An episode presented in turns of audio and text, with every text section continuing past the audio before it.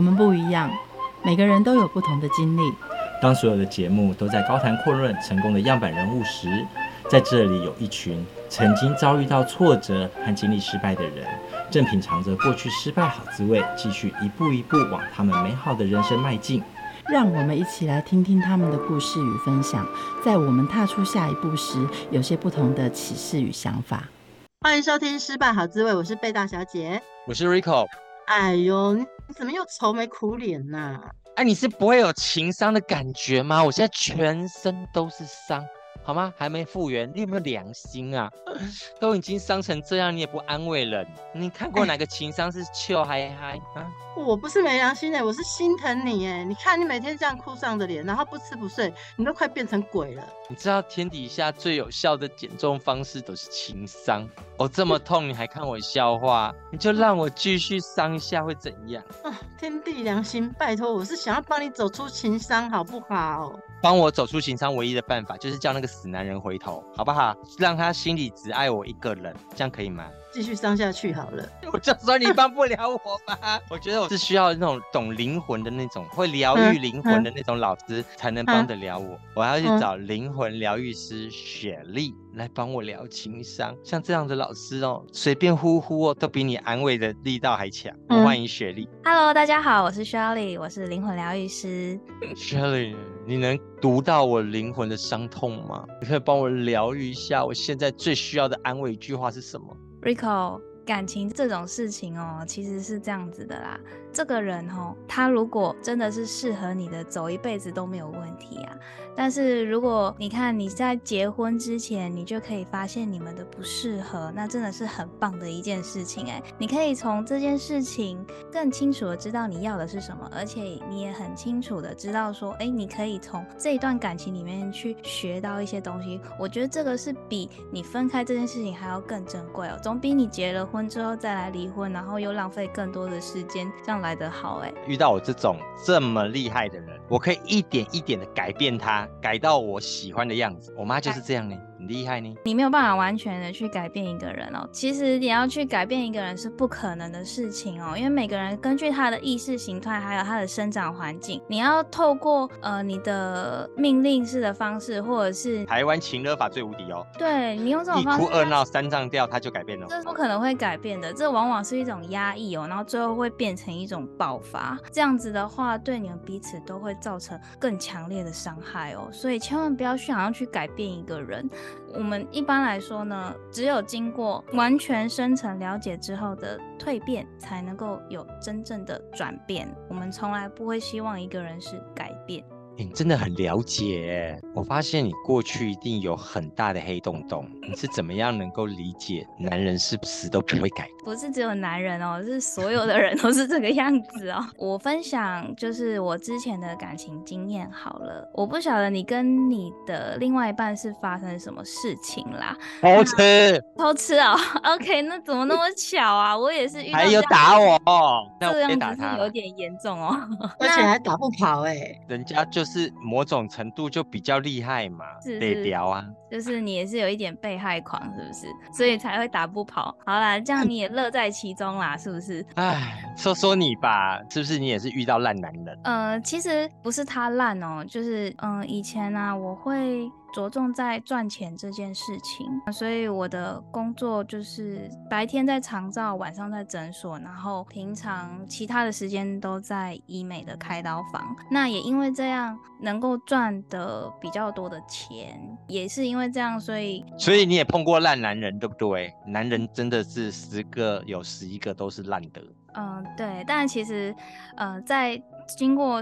深层的了解之后啊，就会发现其实凡事必有因，对，它一定是有原因才会发展成现在这样子的一个状态哦。像我当初自己是我的男朋友外遇，他外遇这件事情对我来说其实打击非常的大，可是我也不能怪他，我后来才知道说。我一直工作，一个月大概只有休息一天。其实待在呃我们一起住的地方的时间真的是很少。那也因为这样呢，常常把他晾在旁边嘛，就导致说他会有就是跟别的女生在一起的这样的一个行为。那当然，我们因为这样子的原因而分手了。分开之后呢，就非常认真的去探讨这个问题，因为打击是真的很大哦。本来都已经要论及婚嫁了，后来又变成这样子。所以说，在经过这样子的一个深入的探讨跟了解，我们人总是在最低潮的时候才会去询问自己为什么会发生这种事情。那我当然也不例外。那也因为这个机会而接触到 Healy 这个东西，它主要是可以让我了解自己的意识形态。OK，那也因为这样子，我知道说我这样子一直疯狂的想要赚钱的目的，其实是想要证明自己的价值。但是我为什么会想要证明自己的价值呢？就是因为我认为自己没价值。我为什么会觉得自己没价值呢？就是因为呃，我的家庭环境可能都是给予比较负面的资讯，比如说你算什么东西啊，你你算哪根葱啊，你以为自己多厉害啊，也不看看你自己几斤几两重啊。其实这个都是很常听到的一个教育的一个方式哦。但是其实这个对于小孩子来说，他的内心的价值就无形中会一直一直一直的贬低下来。好，那至于说自己的长辈为什么会这样子的来说话呢？就是因为他们的长辈也是采用这样子的一个教育模式，就是因为这样子导致说，哎，我后面遇到这样子的一段感情关系，然后用这样子的方式而呃无疾而终，也因为这样子的事情彻底的敲醒我，让我知道说我必须要认识自己的价值在哪边，然后。我生活的目的是为了什么？我活着的意义是为了什么？也因为这样，开启了我的这个灵魂疗愈师之路。当初想说啊，论及婚嫁了，所以呢，大家都要为了未来共筑的这个小家一起努力啊。这样子赚钱有错吗？这样子还不是为了彼此，还不是为了你？为什么要这样子对付我们？你要知道，赚钱，当你是基于匮乏的一个情况下，然后来去做这样子的一个动作，就是一直疯狂赚钱这样子一个动作的时候，你会忽略到身边。边非常多的事情，你要知道说，你赚那么多钱，然后你为了什么？为了生活吗？结果你为了生活，然后你的生活呢？你的另外一半最后变成怎么样了？你的家庭怎么样了？你的身体怎么样了？你的时间怎么样？你的朋友怎么样？你什么都没有，你赚一堆钱有什么意义？你的价值真的在这边吗？可是我们的价值常常被社会拿来用薪水，用你赚的多寡来比较。哎，你看看谁谁谁的老婆啦，你看看谁谁谁的老公啦，啊，你又看看你的小学同学啦，都已经有房有妻有怎么样，就一直这样无情无尽的在比较啊。对，这就是我们常用的一个方式，比较的一个方式。可是这个是不健康的。你在有这样的情况之下，你会很清楚的知道说，大家都会习惯把自己的价值建立在别人的观点上，这个是很不好的一件事。所以你会活得很不快乐。你即便赚再多的钱也不快乐，你即便拥有再多，你也不会快乐，因为你的价值还是在别人那边，你并看不到自己真正的价值在哪里。透过疗愈这件事情，透过智商这件事情。我们可以很清楚的知道自己的价值在哪边，为了什么而存在，然后为什么我会是现在的我。还找不到目标，还找不到价值的时候，我们似乎社会就给我们规范：哎，你应该在几岁的时候做完什么事情？你应该在几岁的时候结完婚？你应该在几岁的时候有一桶金？当你刚刚说，我们其实不需要依照外界的价值的框架来框住自己，我们有自己的理想，我们可以遵照自己小宇宙的发展而适性发展。请问？怎么样找到自己的那个小宇宙？你要先知道你自己最困扰的点是什么，然后你现在最不愉快的事情是什么，最不顺遂的事情是什么。当我们把这些问题解决了，你会非常清楚的知道说你的下一步要做什么，因为你不再被别人困扰着，你不再被别人束缚着，你不再被别人的眼光、言语而拉扯。你有房子，有车子，有自己的另外一半，你完全知道这是你。人生想要过得怎样精彩，是因为你自己想要，而不是因为别人给你的要求。对耶，像我弟说，嗯，我只想要个女儿，不是因为我妈要他有第二个女儿，他就要第二个女儿，是自己想要。现在碰到有个朋友，他就告诉我说，他在人生的时候呢，现在要无穷无尽的苛责自己，因为要存钱。存钱的目的是什么呢？是因为他想要日后呢，懒懒散散的什么都不做就可以有被动收入，这样也算找到人生的目标吗？他想要以后有懒懒的生活，没有金钱压力这件事情，最好什么都不要做就有钱。这个目的是没有错的，但是它的过程是有问题的。这个就要牵扯到，就是希望他可以吸收更多的知识，来让自己知道什么叫做可以财富自由这件事情。你一直存钱是不会财富自由的，只有用钱去赚钱，你才能够真的财富自由。哎，他也懂啊，所以他炒股啊，然后买基金啊，等等巴拉的。但是他的目的就是，我希望人生能够懒懒的，这样子算是找到他的平衡，也是 OK 的吗？这是很不容易的一件事情哎。你知道有一句话叫“平凡就是福”，你可以健康、平安、幸福的活在这个世界上，做着自己想要做的事情。自由的前提就是不妨碍任何人，他没有妨碍任何人啊，他就是做着他自己想要做的事情，这是没有问题的。你经过上一段的情商，然后发现其实你自己有问题，我觉得能够发现自己有问题是不容易的。你在哪一个点上开始不像一般人一样无穷无尽的去怪别人，然后呢去倒垃圾，都是去跟闺蜜讲的都是别人的坏话，都是前妻、前任、前夫的坏话，或者是前男友的坏话。那个觉醒时刻是怎么样的状况？我们常常会有所谓的情绪，我们的意识会影响我们的行为，行为会影响我们的结果。当我们能够去觉察自己的每一个情绪的时候，我们就都能够用很正确、非常客观的方式来面对每件事情。这一刻的话，是在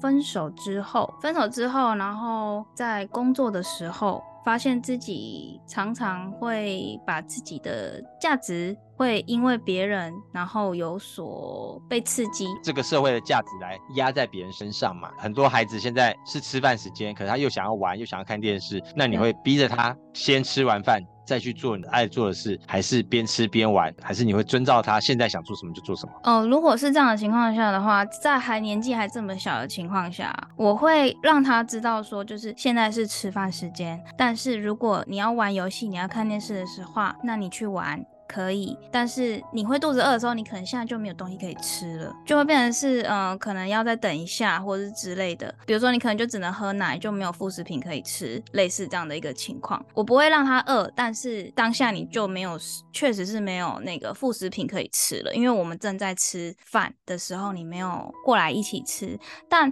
我会让他做他自己的事情，我不会去强制他的原因，是因为他在玩的时候，他可能 maybe 在玩一个开关，像呃，我现在的。小孩一岁四个月嘛，他 maybe 是在玩他的开关，或者是在开这个垃圾桶，或者是在看这张卫生纸它的结构，还是说他在地上擦过去的那个痕迹，他可能在做他自己的观察。就是他在他这个阶段，他有想要去学习、发展、发育的事情，只是说我们也应该要让他知道，说这个社会的规范也是同步的在进行。所以我不会去强制他，但是我也不会生气，然后但我会让他清楚的知道说。这个时候是吃饭时间，我不会去强迫他做我们要做的事情。我的教育方式是这样，他要负起他现在的责任嘛。你要等到我们吃饭的时间的时候，才能开始再度的一起参与这样的事件。对对对，谈到宇宙法则，宇宙的法则到底是什么样的规范呢？很多人无止境的说啊，我今年的业绩要比去年高，我要赚的比去年多，我要怎样，我要怎样，我要买更多更多的房子。请问这样子符合宇宙法则吗？你那个是有。有目标，有梦想，然后有自己的想法，但你要去执行安排跟计划。宇宙法则是不干涉，然后平等。如果你真的要用在金钱这件事情上，你想要什么样的东西，你就要付出什么样的一个努力，而不是说我这样想，嗯，但是我什么都不去做。不可能天上掉下来或者临时抱佛脚，它就会有了嘛？是的，没错。宇宙法则管那么多干嘛？他努力做非正统的事情，宇宙法则也接受吗？嗯，当然是不会啊。宇宙是这样的，它的那个能量啊，跟量子其实是可以被调度的，但是你要知道。你用什么方式来，就会用什么样的方式去。就像我们的身体一样啊。假如说你喝了蛮牛，你觉得你现在好像是体力很好，可是你可能要用了好几天的时间来做休息。所以你说用不正当的方式去完成这件事情，好啊。就像那个柬埔寨好了，你觉得用这样的方式可以赚很多的钱，可是呢，最后呢，你拿到了什么？你还是什么都没有。钱财是欺骗凹过来的，最后也会被欺骗凹走。这就是宇宙法则的意思。是怎么来？就是。怎么去，但是宇宙法则其实非常的广啦。它我们都没有看到好有好报，善有善报啊。我们都看到很多的恶人其实活得比好人还长哎、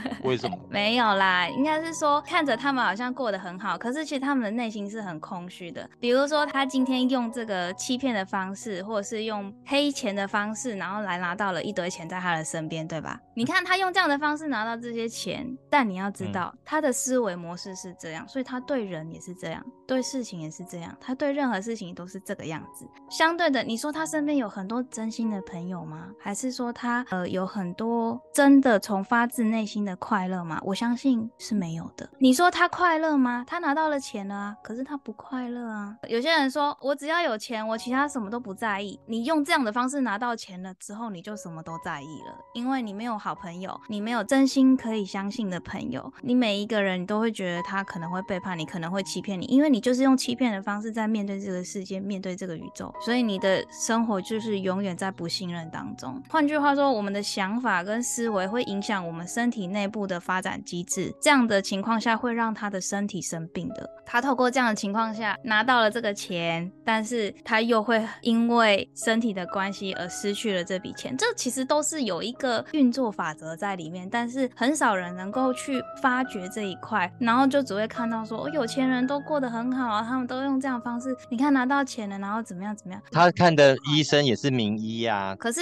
他们杀死自己的并不是医生，也不是别人，而是他们自己的想法跟思维，自己的情绪杀死自己。好，那我给你两个选择，一个是住豪宅，每天气噗噗啊，另外一个呢是住在小小的公寓里面，然后呢，Happy Go 卡是卡在的，你问你要选哪一个？基本上呢，住在豪宅的这个事情，他是不快乐的，我们当然就不选了。但是我们住在小的这个贫困区，但是我们拥有卡在这件事情，基本上这又牵扯到另外一件事情，就有多少钱做多少事。嗯、所以如果你是有卡在的情况下，基本上你对于自己的内心是非常的匮乏，所以你会用这样子的一个方式反向的去消费。所以你说这两边都快乐吗？也是都不快乐，并不是钱就代表着一切。就算他是住在一般的小屋，他如果不懂得去了解自己的一个匮乏的状况，用这样子的方式去让自己拥有非常庞大的卡债，他当然也是不会快乐的。两边都是不好的，我不想做选择。太棒了，那我们来继续梳理一下我们的匮乏情绪。当我们发现这样子有匮乏的情绪，我们应该怎么怎么思考来梳理自己？但我知道可以咨商，自我怎么样运用这个宇宙法则的思考模式来调理自己的卡关或者是不安的情绪。我觉得觉察真的是很重要。比如说有一个人看了你一眼，然后你就想说他是不是在等我？这样子一个没上啊，或者是说我传赖给他，然后他已读不回，这样子的一个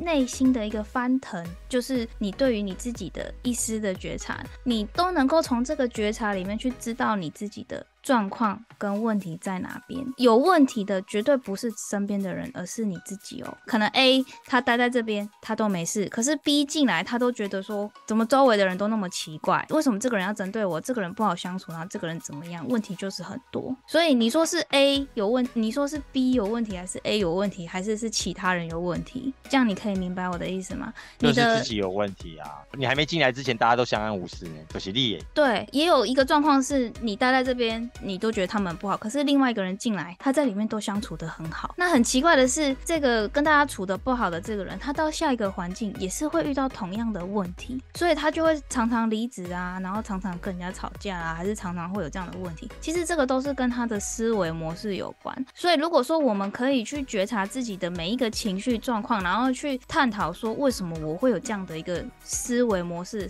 有一个这样的一个状态的时候，我们就可以从这样的方式去挖掘自己的内心匮乏的地方在哪边，或者是需要去学习的东西是什么？可是这有一点困难，但是只要你能够觉察自己的情绪，这就是一个非常棒的一件事。你可以把它写下来，然后再慢慢的往回去探索，可能跟你小时候有关，可能跟你以前遇到了什么事情有关，它会引发的哦。比如说，好了，像我儿子，他就喜欢现在喜欢吃拖鞋，对吧？那我们可能看到他吃拖鞋，我们就会把他抽走。抽走之后呢，他就不会怎样啊。可是，在他大一点之后呢，换他会去抽别人的东西了，因为他觉得很正常，因为以前你们都抽我的东西，那我抽别人的东西应该也无所谓吧。可是这个时候我们就会去骂他了，我们就会说，哎、你为什么拿别人东西？你要问过人家，你不可以这样子。那他就会觉得怎么这样好奇怪哦。可是他当下他不会反应，也不会回答，他只会觉得心里非常的不舒服。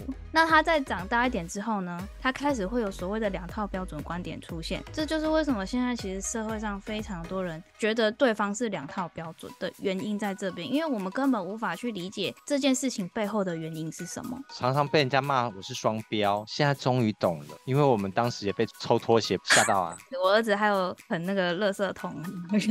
刚刚说到了这个已读不回哈，你现在对你老公已读不回，你能忍受几天？我不会，因为我就想说他可能在忙之类的，然后如果我真的很急，我就会直接打电话给他这样。哇，信任关系建立的很好。不要说你老公，有时候朋友之间呐，我发过去已读不回哈，约你一个时间，然后呢错过时间再回我说你忙，妈的，你有没有在乎过我啊？对啦，不重要，所以忙啦。然后呢，如果我是你很重要的人，就不忙了。按照你刚刚所说的，嗯，不是别人的问题，都是自己的问题，这要怎么解释？就是因为他不在乎我啊，不是吗？对啊，如果说这样的情况下，首先第一个我会知道说我不爽了嘛，对不对？这种事情我希望大家不要去否定，因为你的情绪，我刚刚说了，我们要觉察，所以我们要去正视自己的情绪。对，我就是不爽，那我不爽之后怎么办？我直接找你算账啊！我跟你讲说，哎，Rico，你刚刚为什么已读不回啊？哎。你可以告诉我为什么已读不回吗？这样我超级不舒服。我是说我不舒服哦，我明确的讲出了我的内心的想法之后，你就会回我啦。你就会说我忙啊，因为我刚刚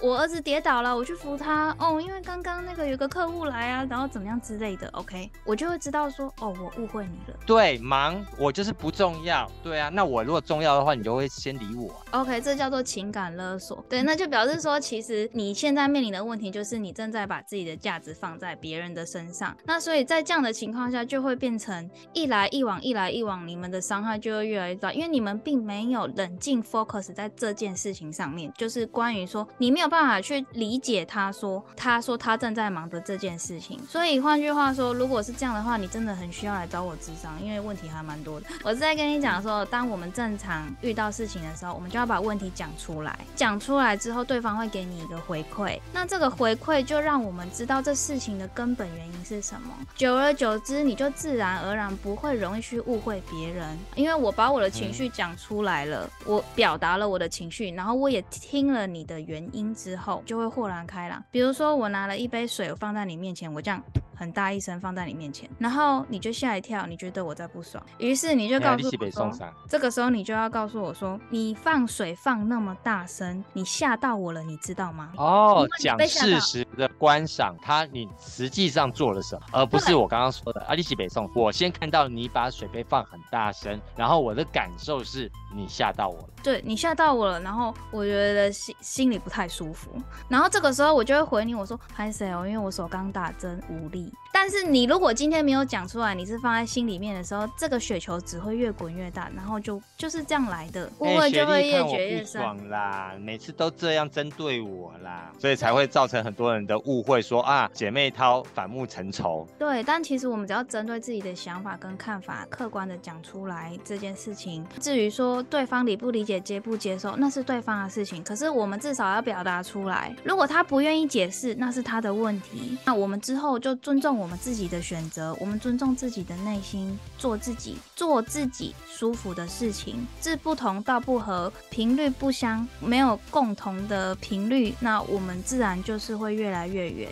这也是宇宙法则其中之一。蛋姐，蛋姐，蛋姐哈，有时候哈，台湾的男生或是有些的人的家教就是有事不想说，都放心里面。按、啊、我们这种有事就要说，有屁快放的。你如果真的爱上这种闷不吭声的人，很多哦，很多夫妻都是这样哦，对不对？爱的时候觉得哇，好互补哦。然后呢，我的家都是什么都要屁放出来了，你们家什么都不说，好棒哦。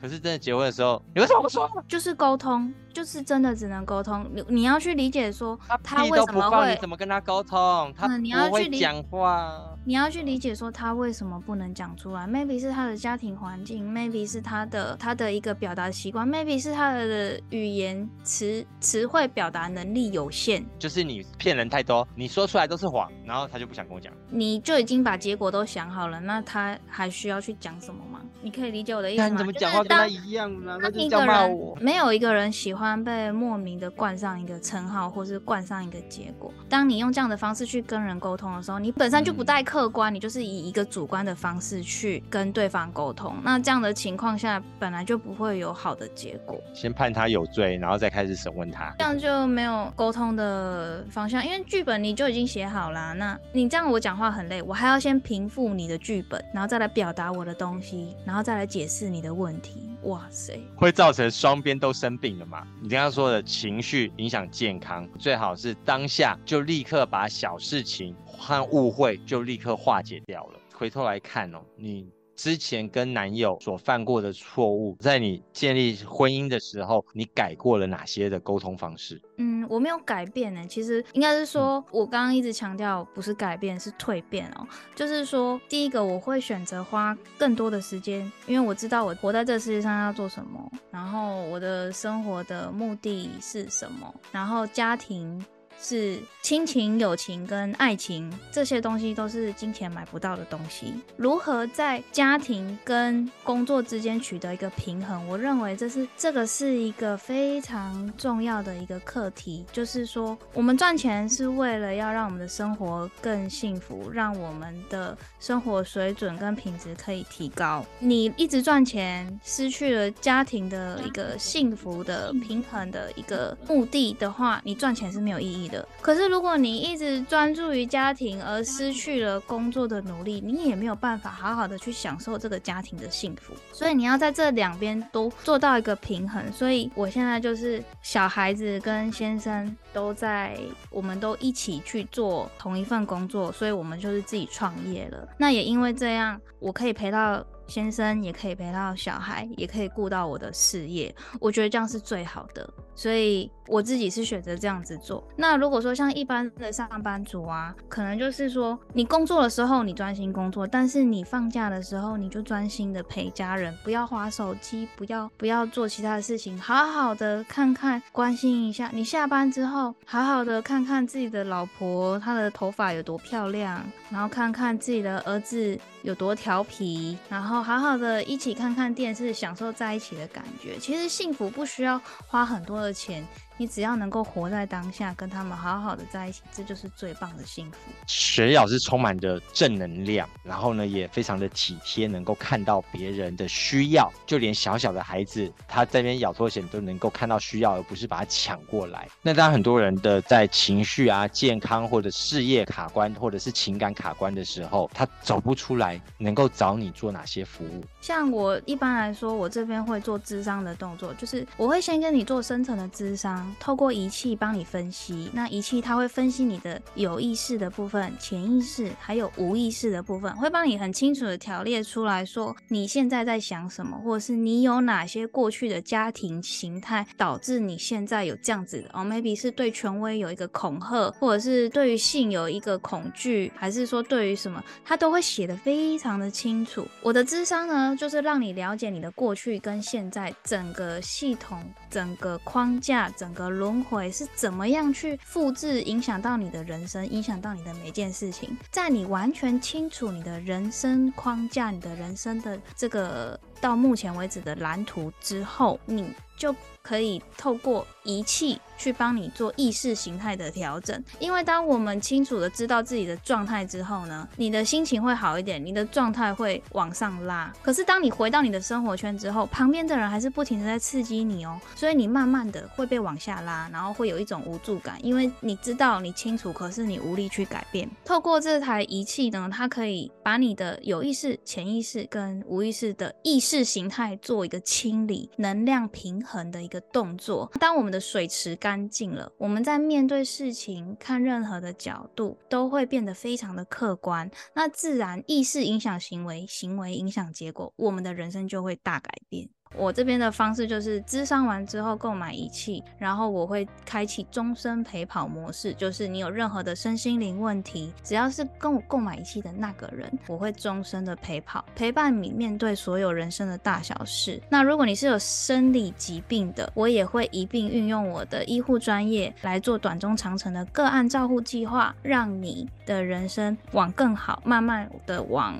健康的地方去发展、去改善。最后，我们请教 Shelly，作为一个灵魂疗愈师，你所看到大家紧绷的现象，灵魂开始不舒适的一个状态，你的失败经典语录是什么？就是没有任何一个人需要被改变，只有成长的时候必经的蜕变。谢谢。节目的最后，我们一起来听郁可唯的《路过人间》。我们下次见，拜拜。嘿，意不。意外，他背影那么轻快。嘿，要明白，人会来。